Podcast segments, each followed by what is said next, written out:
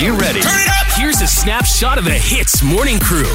Sup, it's Arnold and Hafiz, and if you didn't already know, this week we are collecting your spooky stories, my friend. Yeah, just check out our website, all right? And a lot of stories that you send, I don't even dare to read it alone. But we've read some on, uh, you can go see the video on our Instagram page at HITZ. We are the HITZ Morning Crew, Scaredy Cats. Yes, Hafiz and I, legit, we are very scared of these stories, and yet we are reading them.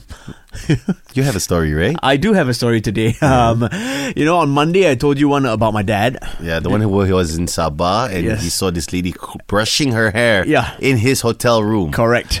um, and this one has to do with my dad again. He somehow is a magnet, you know. He's a magnet for these supernatural Okay. beings. He's like that kid from Six Sense. yes. Yeah. Haley Joel Osment's character. That's Yeah. right. Okay, so a long time ago, I think this was before I was, I was born. Mm-hmm. Uh, my parents they rented this uh, bungalow because my mom used to uh, run childcare centers, right? Okay. So she rented this big bungalow, and you know, obviously, um, it was vacant before they moved in, right? So my dad used to occupy the room downstairs. There was Mm-hmm. a room in the corner, and there's a bathroom next to it.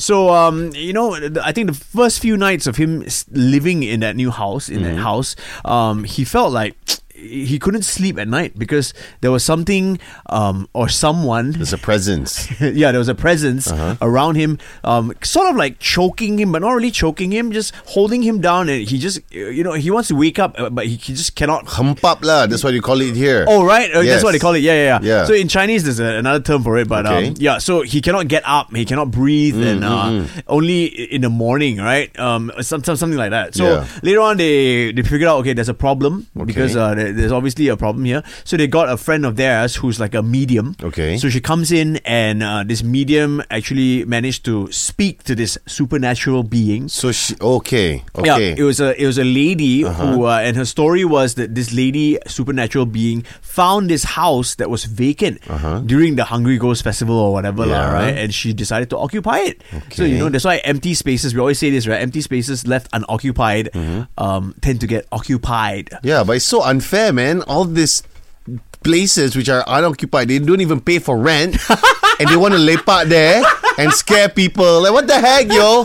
You didn't go through the SNP and all that. So the medium actually spoke to this uh, supernatural being and uh, told her to ki- kindly, politely leave, lah. Yeah. Right. So yeah, in the end, uh, yeah, they managed to sort out the problem and So the lady left. yeah.